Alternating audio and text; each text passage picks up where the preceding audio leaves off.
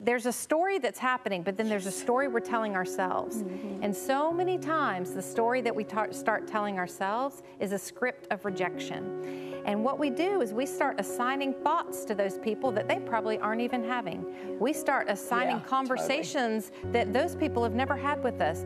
And all of a sudden, we assign them a rejection that they never put on us. And it can do so much damage, this perceived rejection. Uninvited. I think rejection, uh, I don't know that there's a person watching that's listening to us right now that hasn't been rejected in some way, and this book deals with that. Um, start where you will. Well, I think rejection is such a tough issue to tackle because we're all dealing with it in some aspect of our life. We're either healing from a past rejection, which can be incredibly painful. We're dealing with some kind of painful present day rejection, like it's right in front of us, affecting us right now. Right. Or we're fearing an unexpected rejection could be right around the corner, and we're navigating relationships all the time to avoid rejection. And I think many of us feel very ill equipped when it comes to rejection because it taps into one of those core um, really security foundational things. We do not want to be abandoned. And rejections, I think it's even more painful than losing a loved one to death yeah. because at least with when someone passes away, you're both clinging onto the hope of, of you know tomorrow in and being reunited in eternity. Right. But when someone rejects you, they purposefully have walked out of your life and they may even be happy to do so. Mm-hmm. And so it's a very difficult issue, but it's one I wanted to tackle because I think that God has set up our soul to be accepted by Him. And if we can really, really understand how God has already accepted us, how God loves us, then I think we can weather the rejections of life in a much more healthy way. Mm. You know, I love how you're saying that. I remember when I first read this book, Lysa. Um,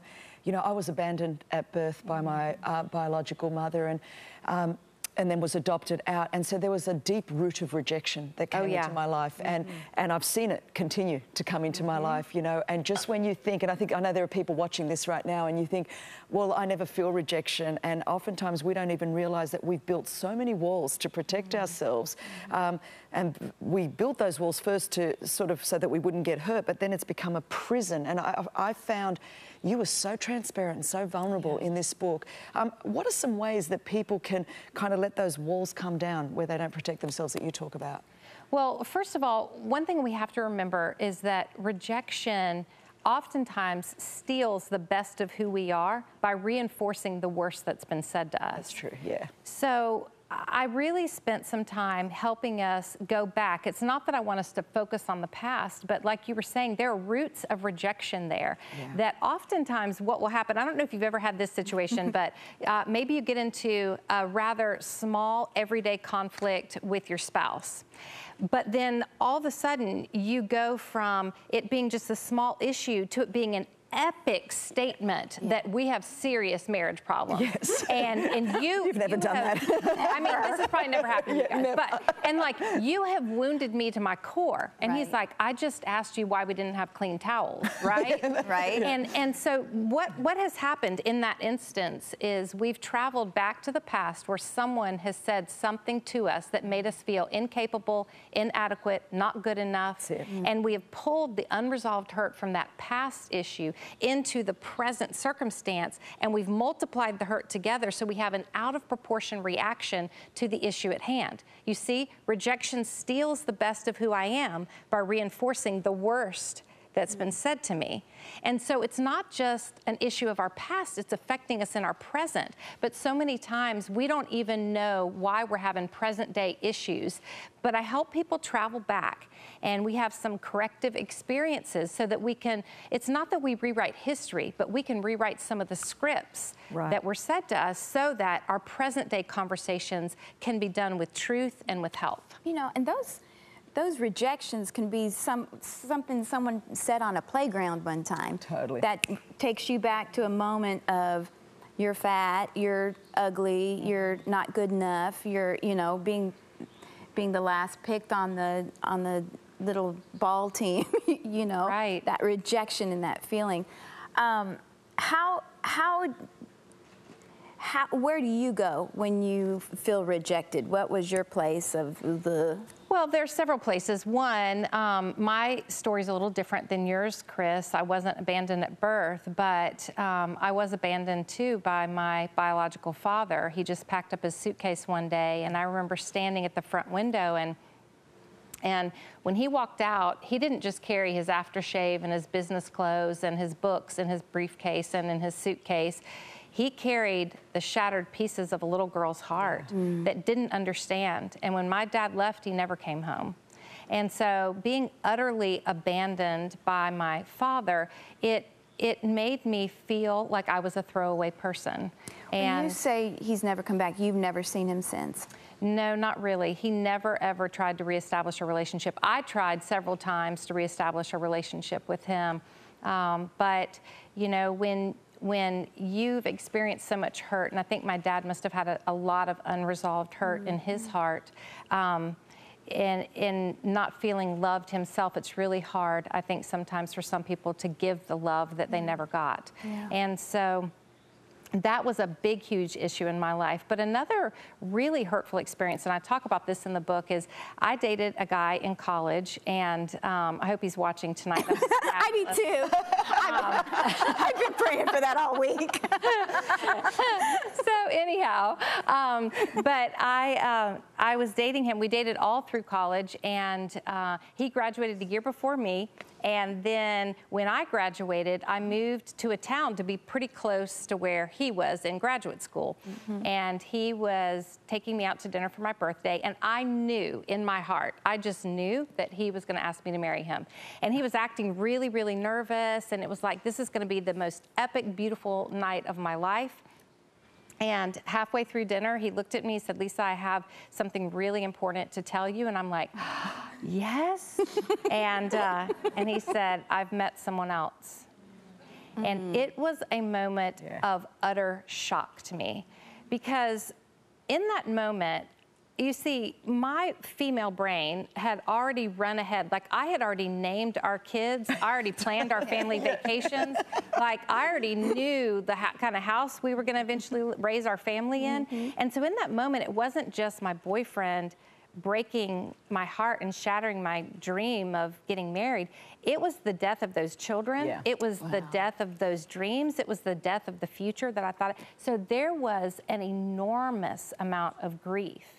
And I know I'm not alone in that. Yeah. And so the abandonment of a father, the utter rejection of a boy that I thought loved me and was going to marry me, um, you know, it can really do quite a number on our hearts. Mm. And so I really felt like it was important to tackle the topic of rejection using the truth of Scripture. There's a lot of talk of rejection in the psychological world, but I really feel like why not go straight to the one who made us, mm-hmm. the one who knows the DNA of our very soul, yeah. which is is the place really where our head and our heart connect and we, we were made to give and receive love and um, we weren't made for rejection but god certainly can come in and help heal those wounds oh. i've heard you share powerfully just some truths from that story and i think i think our audience would absolutely yeah. love you just to expound some of that and um, the lessons we can learn from that. Absolutely. Yeah. Well, it, the story of Abigail is found in 1 Samuel chapter 25, and um,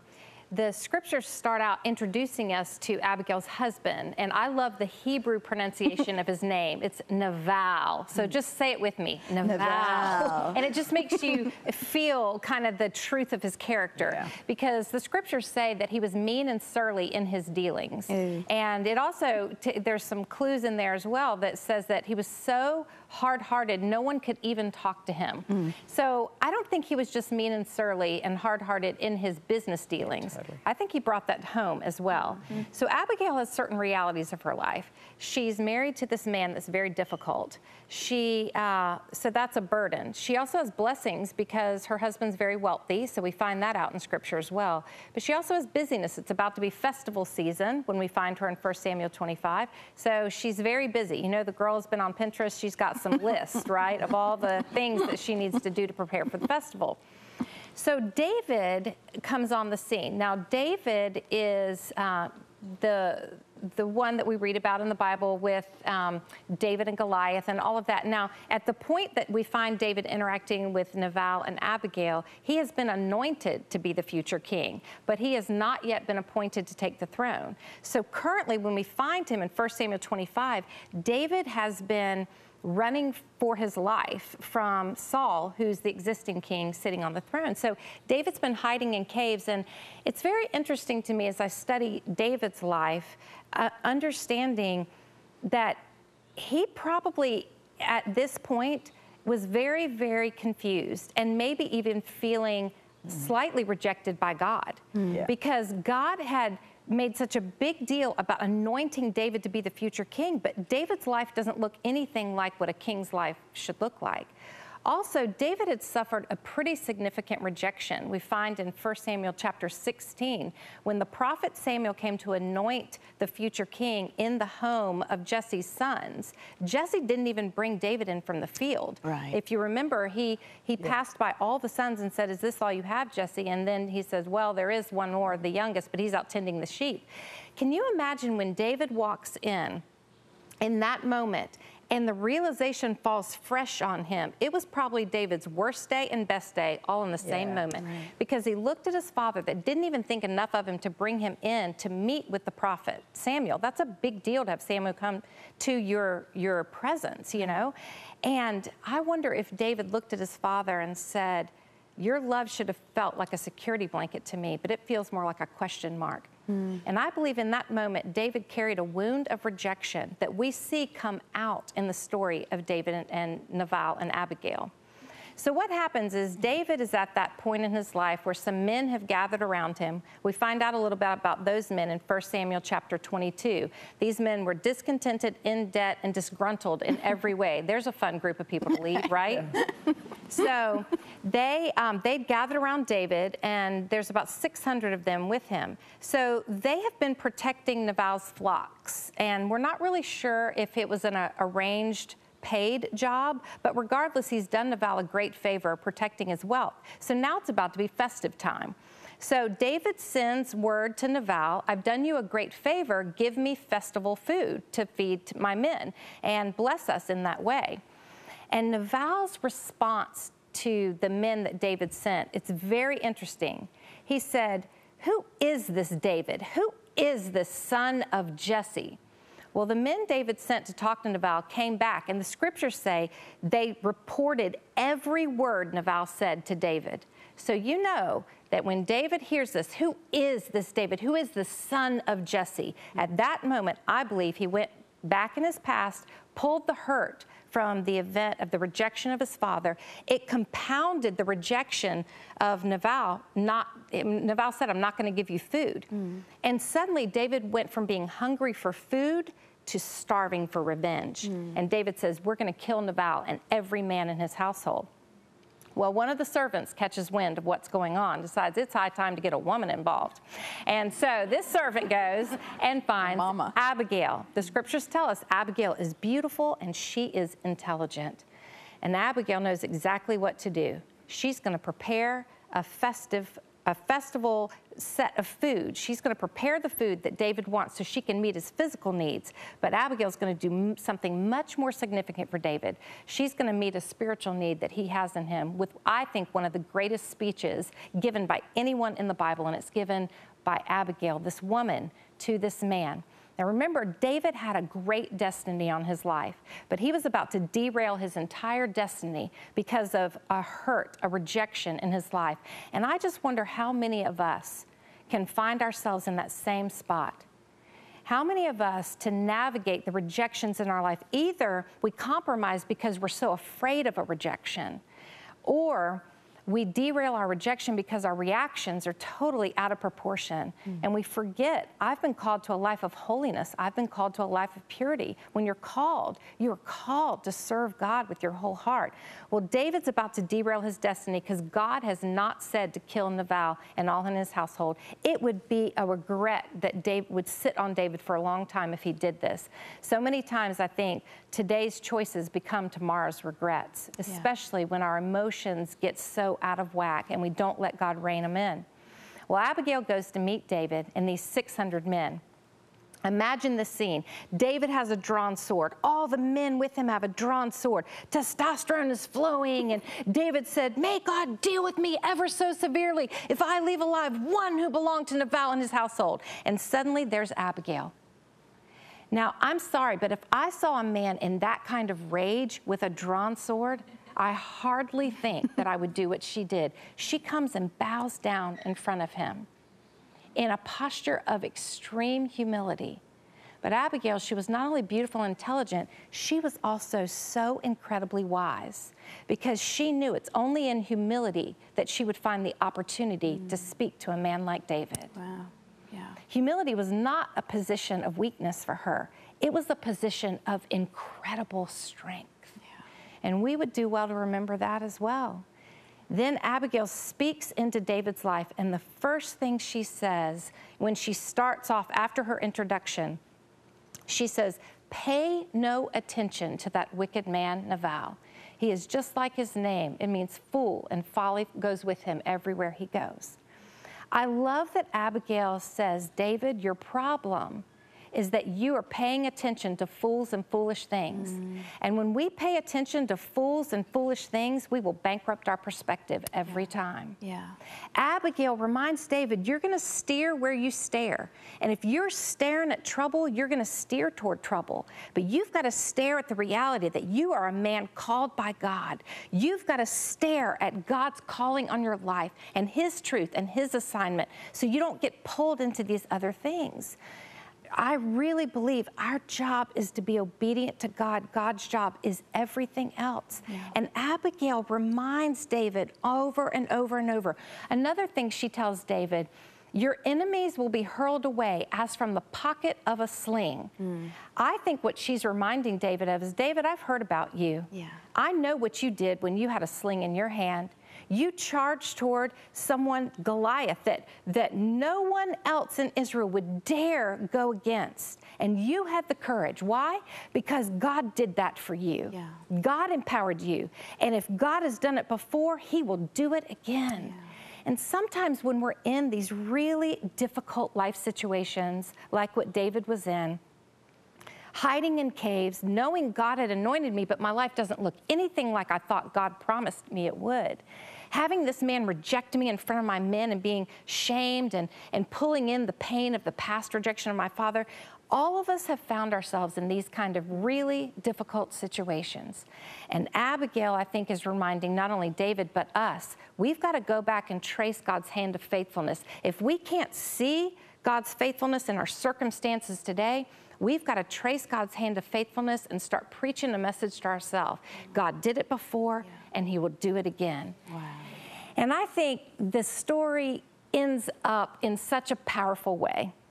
The story winds up that uh, David doesn't kill Nabal. He stays on course with his destiny. He praises God for sending Abigail to him. And Abigail has this funny little line, and she's like, and David, right before she walks off, and David, once God has done everything he promised, remember your servant. Now, I don't want to make assumptions that she was flirting here, but it gets a little spicy up in there because uh, God does eventually deal with Nabal in a very harsh way, and Nabal is struck down and he dies. And then David sends word to Abigail asking her to become his wife. Come on. It is amazing. And it says Abigail quickly got up on her donkey and said, Here am I, ready to serve you. oh, I bet she did. So, but the story doesn't even end there. You know, it's kind of messy because David has some other wives and some concubines, and it gets kind of like a Bad Sisters Wives episode. But uh, regardless, I, I love the fact that her story doesn't tie up in a neat, nice bow because yeah. my life never does either. Right. And I think it's such a beautiful picture. Abigail, she could have played the victim card in her life. Sure. She, I'm sure, felt the sting of rejection. When a woman lives in a home where a man is physically present but emotionally absent, create, it creates a hollow feeling inside a, a girl's heart. And I'm sure Abigail could have played the victim card, but she didn't. She walked the path of victory. It's impossible to hold up the banners of victim and victory at the same time. We've got to make that choice. Yeah. And I love that Abigail took her own hurt and her own rejection. And instead of it working against her, she created this empathetic response to David and obedience to God that I believed kept David on the path to becoming the king from whose bloodline King Jesus would eventually come. Wow. You talk, Lysa, about perceived rejection. Mm. Um, tell us a little bit about that. Because a lot of times people aren't rejecting. I, I, know that I can react to Matt in ways, and he's like, What's wrong with you? you know, and you just perceive the rejection.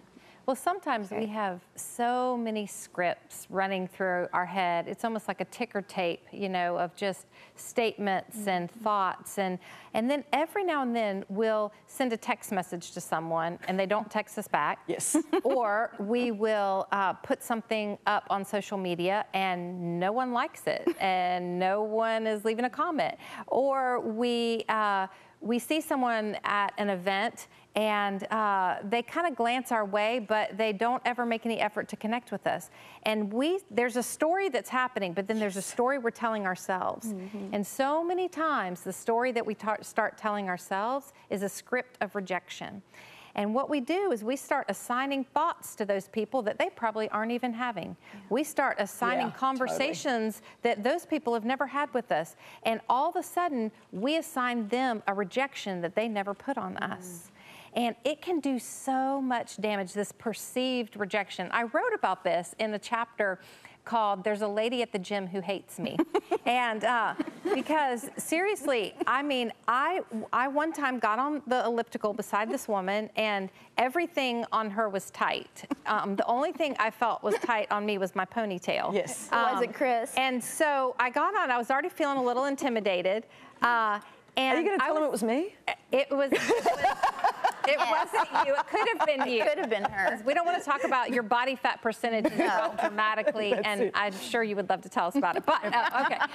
So, um, but you look fabulous. Thank you. So yeah. this girl looked fabulous too. I wasn't feeling like I looked fabulous. I felt like a marshmallow, like kind of like you know fluffy. in a t-shirt, and so and I felt fluffy, and so. I got on and we were both doing the elliptical, and all of a sudden, this competition thing popped into my head. And I thought, for the sake of every other fluffy feeling woman at the gym, I need to keep up with her. and I bet if I keep up with her, I will look as thin as her the rest of the That's day. I'm nothing if not illogical yeah. sometimes. So I start doing the elliptical in tandem with her, and I could feel that she didn't like this. and then my friend called, and I know I'm not supposed to answer the phone at the gym, but I, I did because I just felt it would be really quick. But I was working so hard to keep up with this woman. I was talking loud, and all of a sudden, the woman beside me, she just got off in a huff and walk, walked off. Every time after that, I saw her at the gym. I perceived like her shooting daggers out of her eyes. And, and so I had this whole thing like, I wonder if the woman who hates me is going to be at the gym today. And then a few months later, I was walking in the gym bathroom and she was walking out and she smiled at me. And it wasn't like I'm about to whip your tail on the gym floor. It wasn't that kind of smile. It was like like, "Oh, hey, haven't I seen you?" And I went in the bathroom and I thought, I don't think she's been thinking about me at all.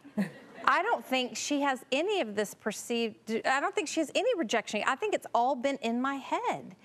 And it really started to make me think, not just with the woman at the gym, but in my important relationships, I think I assign hmm. statements that they are thinking about me or saying to me that they've never thought or said.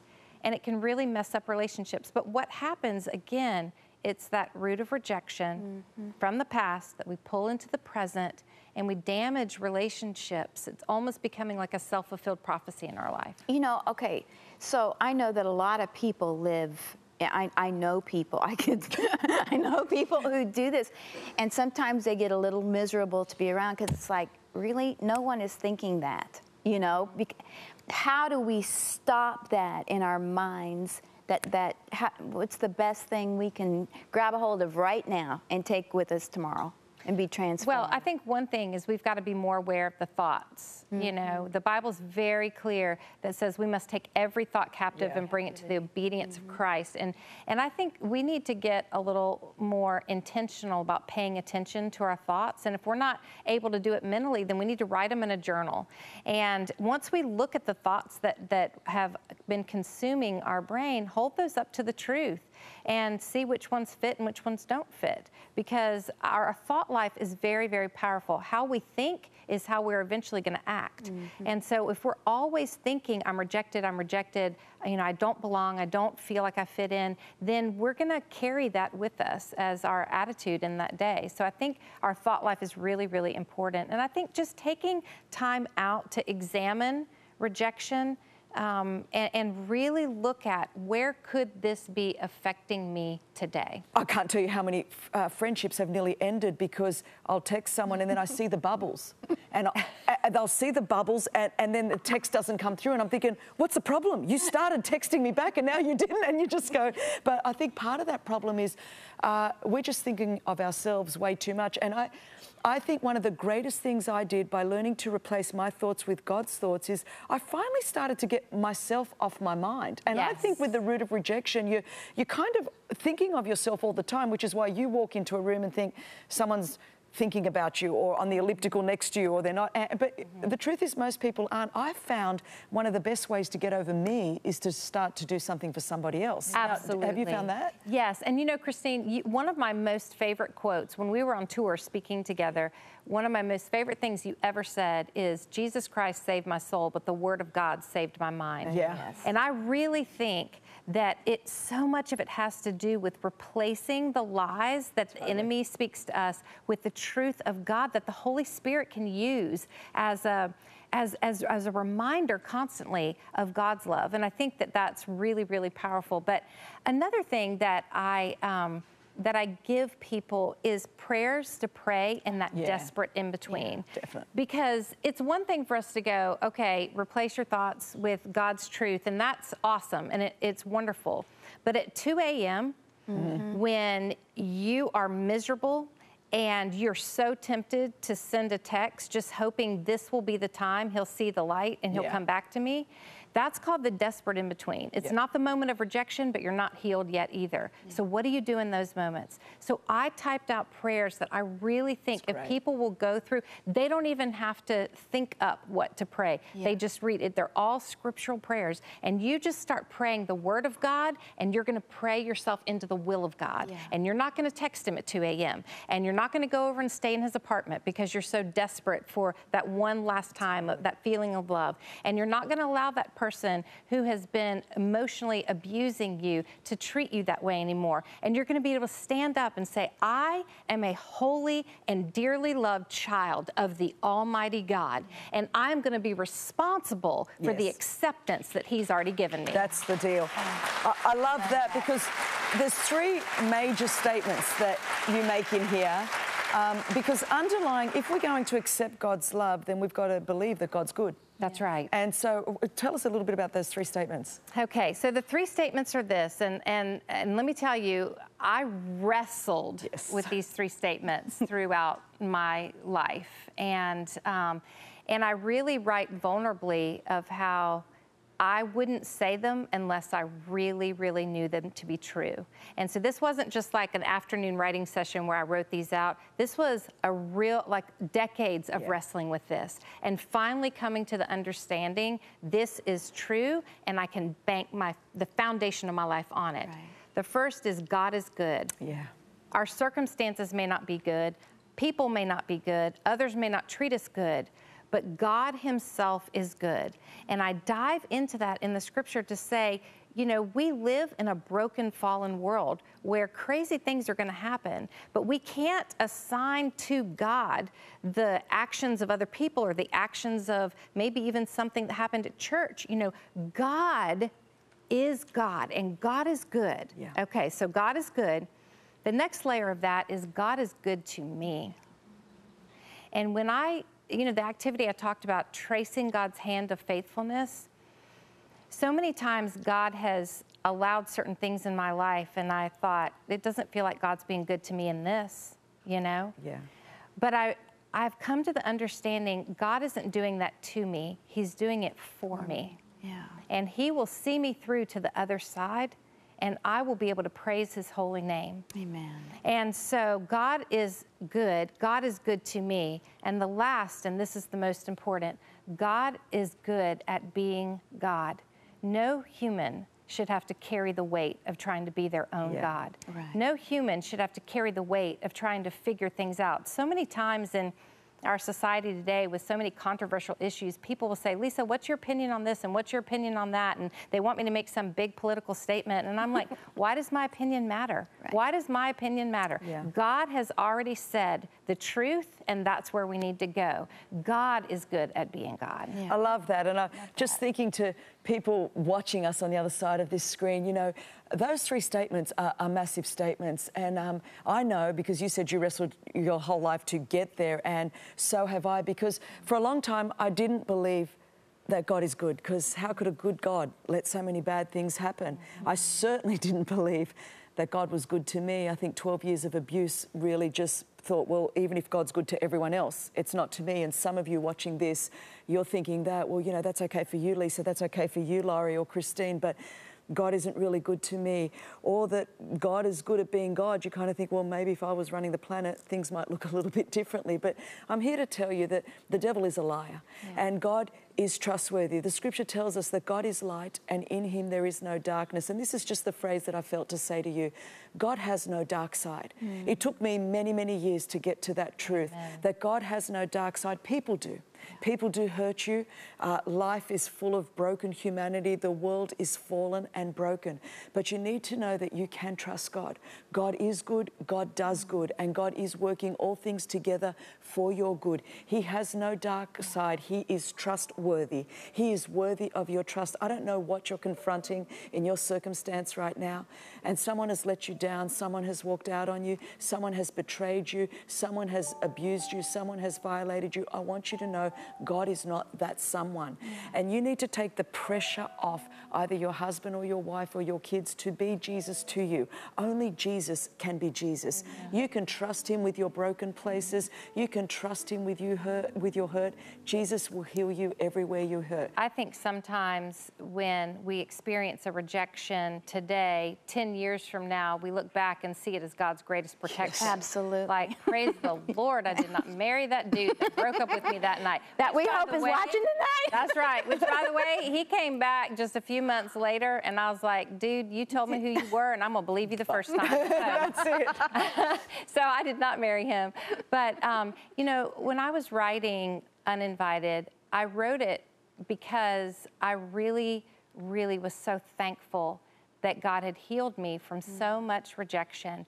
And so when I turned in the manuscript, I really was like, wow, God, thank you, thank you, thank you for just giving me this perspective on the other side of so much hurt. And I really thought, I'm good. Like, I'm really, really good.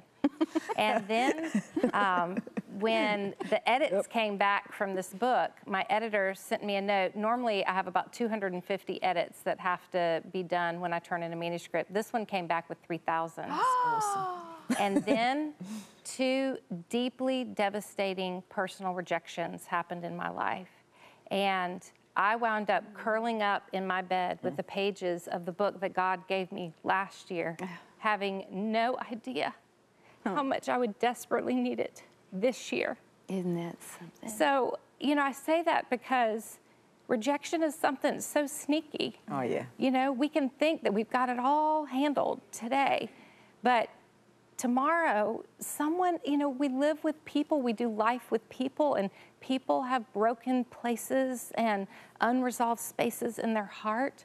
And um, I just think if you aren't currently going through a rejection today, I'm not speaking rejection into your life, but I'm saying let God prepare you now so that you can weather the storms of, of some of the hardships that could eventually be coming. And, and if it's not you, then it'll be one of your kids. Yeah. And reading, I think, and getting God's word and his truth and good, solid advice about how to deal with rejection will allow you to be able to give good advice to your kids who are going through rejection or your friends who are hurting. So many times we don't know what to say. Well, this is 300 pages of what to say. And I, you know, I think that the more we can be empathetic toward one another and come together and remind each other of the truth, the more we can stop listening to the lies. No, I love and I think that, you know, the greater the rejection, often it's because the enemy knows what's coming.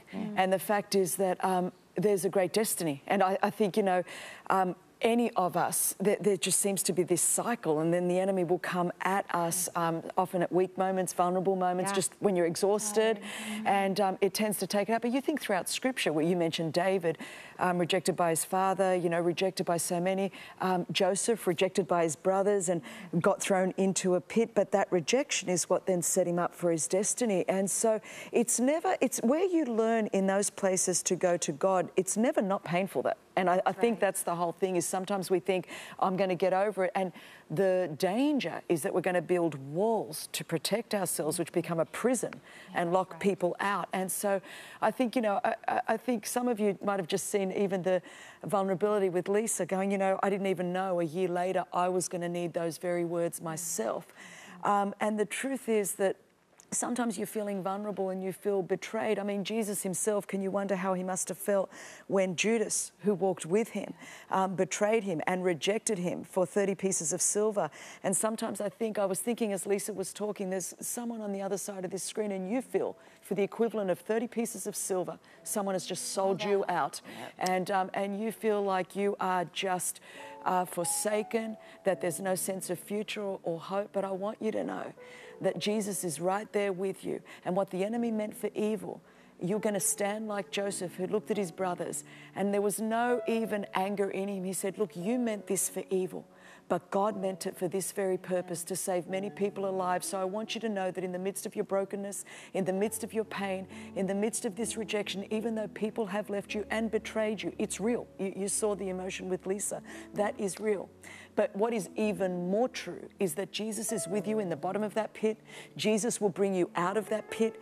Jesus will make you stand up in the place that He has prepared for you. And Jesus will give you the grace to be able to turn around and say, What the enemy meant for evil, God meant it for good. God is working for you, and this thing is going to turn around, and God is going to have His way with your life, and you are going to be the head and not the tail. Deliverance is coming in Jesus' name. It's coming.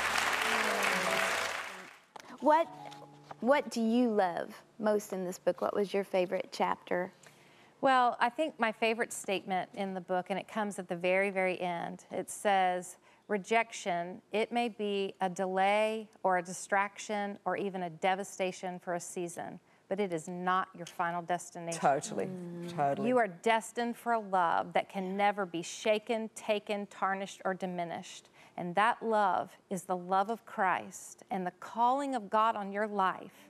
The calling of God on yeah. your life is to make sure that you know you have a story. Yes. It's a glorious story, yes. a story that you can tell to the glory Come of on, God. Absolutely. You have a story, but we've got to make sure that it's God's words, not their words or her words or his words. It's God's words that become the words mm. of the story you must Oh. You know, I, I, I keep thinking because I know that there are so many people that are. Uh, the enemy comes at us with rejection, and it's always about our destinies. I, I yeah. love what you're saying there. I, am just thinking, uh, the first time I was in Bible college that I spoke at our chapel in front of the whole chapel, uh, when I finished, um, because the the uh, dean of the Bible school really didn't like female communicators, so he stood up and he said in front of the entire Bible college. Christine Caryofyllis, because that was my name um, then, Christine Caryofyllis, after that kind of speaking, you will never speak publicly again. Nobody would ever invite you uh, to do, and that, re, in, imagine oh. that rejection. I was like the. I hope you're watching tonight too. Well, I, I just want to say this, and I don't know if it's really cool to say it, but you know, we're He's been promoted to heaven, and I'm still here oh. preaching around the walls. That's all I'm saying. But anyway, so, but it's uh, what I, I, in all of that, you just go, wow, that. But you know, that almost stole. That it took months right. for me to have the courage to ever. But again, how much was that aligned to my destiny? Of course, you know, this, this gift that God's given me to preach and teach, but that rejection, that public humiliation in front of, like, you, you're not good enough. You can't do it. And like all of us, it causes you to shrink and um, that sort of paralysis. And I could look at everything in my life that I'm doing today, whether it's rescuing the victims of human trafficking or that, that abuse all through my life, that was just that rejection of, of who I am and my destiny. God's turned it around. I'm saying this because I want to give hope to people Lysa here. Um, Laurie, you and I have talked so much through our life. You, you think of significant times where, you know, you were just scorned or someone just kind of wrote you off or rejected you. And here you are together with Matt, leading the largest Christian television network in tens and hundreds of millions of households around the world every day because I, I, think rejection is always assigned with destiny. Every time the enemy comes to paralyze us through rejection, it's because we've got something great to do in our lives. And I that. think that's yeah. what you just reiterate all the time. That's what I loved about the book in particular, because it always came back to me. Yeah. And I, I pray, that's why I want people to get it, because um, you know, I say this a lot. I go, a lot of people write books and then people are anointed to write books. And I truly believe oh, you, I've absolutely. said this to you since the day I met you, that God's got an anointing on your life, your teaching gift um, in, in showing people the, the keys to how to break out of their bondage into their freedom. That, that's what um, is in this book. I was always told that I didn't know how to communicate. And my daddy, now my daddy wouldn't have hurt my feelings for anything, but it took me years to talk. And my brother, my older brother, talked for me till I was, my dad probably would have said 10 or 11. you know, but I grew up with not being able, you know, Laurie doesn't know how to communicate hmm. well. And so I kind of, I shouldn't say I live under that, but I'm very well aware of my um, of, of my problem. but so that is definitely tough because I think of the last person that should be sitting right here is me. Uh, so but I you know, know what? That. Let me just paint a different picture for you. Okay. because the reality is that God could have picked anyone. Come on. To put in that seat, and God chose you. And I believe that you could look at that as a rejection that uh, is a limitation in how, in your perspective about your communication skills, but I see it as a beautiful humility. Proverbs 11:2 says, "Pride leads to disgrace, but humility leads to wisdom." And I'd rather hear someone who speaks in humility but has great wisdom to share like you than the most slick communicator in the world that's eat up with pride. That's sweet. I love what you said. Um, the, the voices of condemnation, shame, and rejection can come at you, but they don't have to reside inside of you.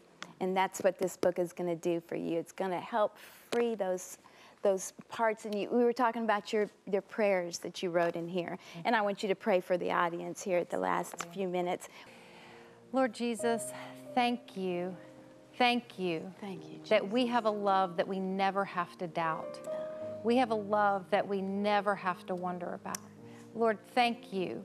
What you have shown us in going to the cross and dying on that cross. I, I think so many times about you sitting in the Garden of Gethsemane and uh, in the shade and the shadow of the olive tree. And you prayed this prayer, Father, if it be possible, then let this cup pass from me. And you knew God, with you, all things are possible. Yes, Lord. And the, the struggle of sitting there in that moment of desperation, not just because of the physical pain of going to the cross, but because of the emotional and spiritual pain of taking on the sin of the world and then God having to turn his face. And so, Jesus, as, as you sat there in that garden, and you stayed there, you said, Not my will, but yours be done. Oh God, I lift up that same prayer that Jesus lifted up. Not my will, but yours be done. N- not for my ease and not for my comfort and not because I have all these desires for people to like me and, and, and for me to fix whatever, whatever relationship problems. Lord, I hand all of that over to you. Yes. Not my will, but yours be done. Thank you, Jesus. In your holy name we pray. Thank you. Amen. Amen. At TBN, our mission is to use every available means to reach as many individuals and families as possible with the life changing gospel of Jesus Christ. Thank you for helping make the gospel of grace go around the world. Without you, we couldn't do it. God bless you.